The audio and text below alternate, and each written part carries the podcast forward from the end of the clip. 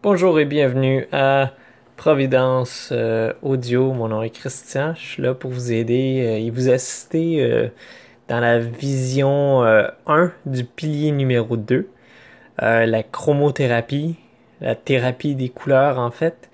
Aujourd'hui, on va visiter deux parties, en, fait deux sections. La partie théorique qui est plus la le côté explicatif, détail, sagesse, comment ça fonctionne pour mieux avoir euh, son côté pratique euh, dans une meilleure réussite.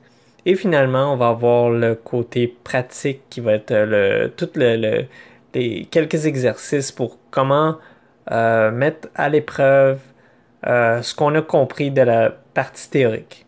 Alors, c'est parti. Merci.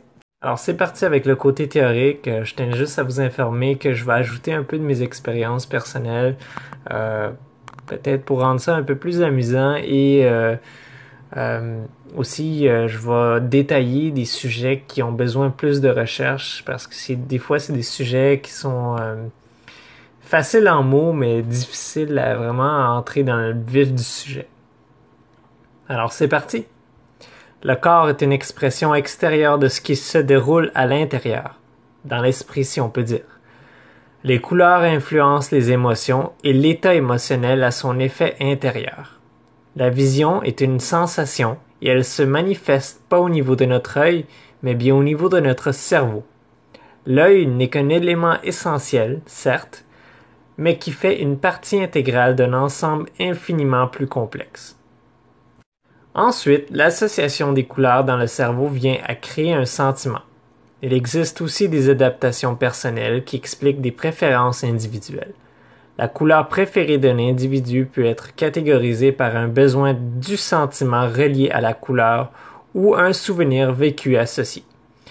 Euh, ma couleur préférée, c'est le noir parce que euh, ça me rappelle quand je suis en train de méditer, que je rentre dans un état de méditation et que je suis complètement calme, j'arrive à me détendre et euh, mes pensées sont beaucoup plus claires.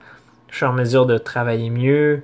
Alors, en, portant du noir, moi, euh, je me mets euh, logiquement très rapidement en ce, stade méditatif qui m'aide à passer à travers ma journée, si je peux dire. Voici quelques mots de Gabriel Williams. la réalité de l'esprit n'est qu'une perception de l'image reçue et soumise avec confiance. En d'autres mots, si on peut dire que euh, si on soumet une certaine idée avec une confiance, euh, l'esprit est capable d'y croire et de s'adapter à ça.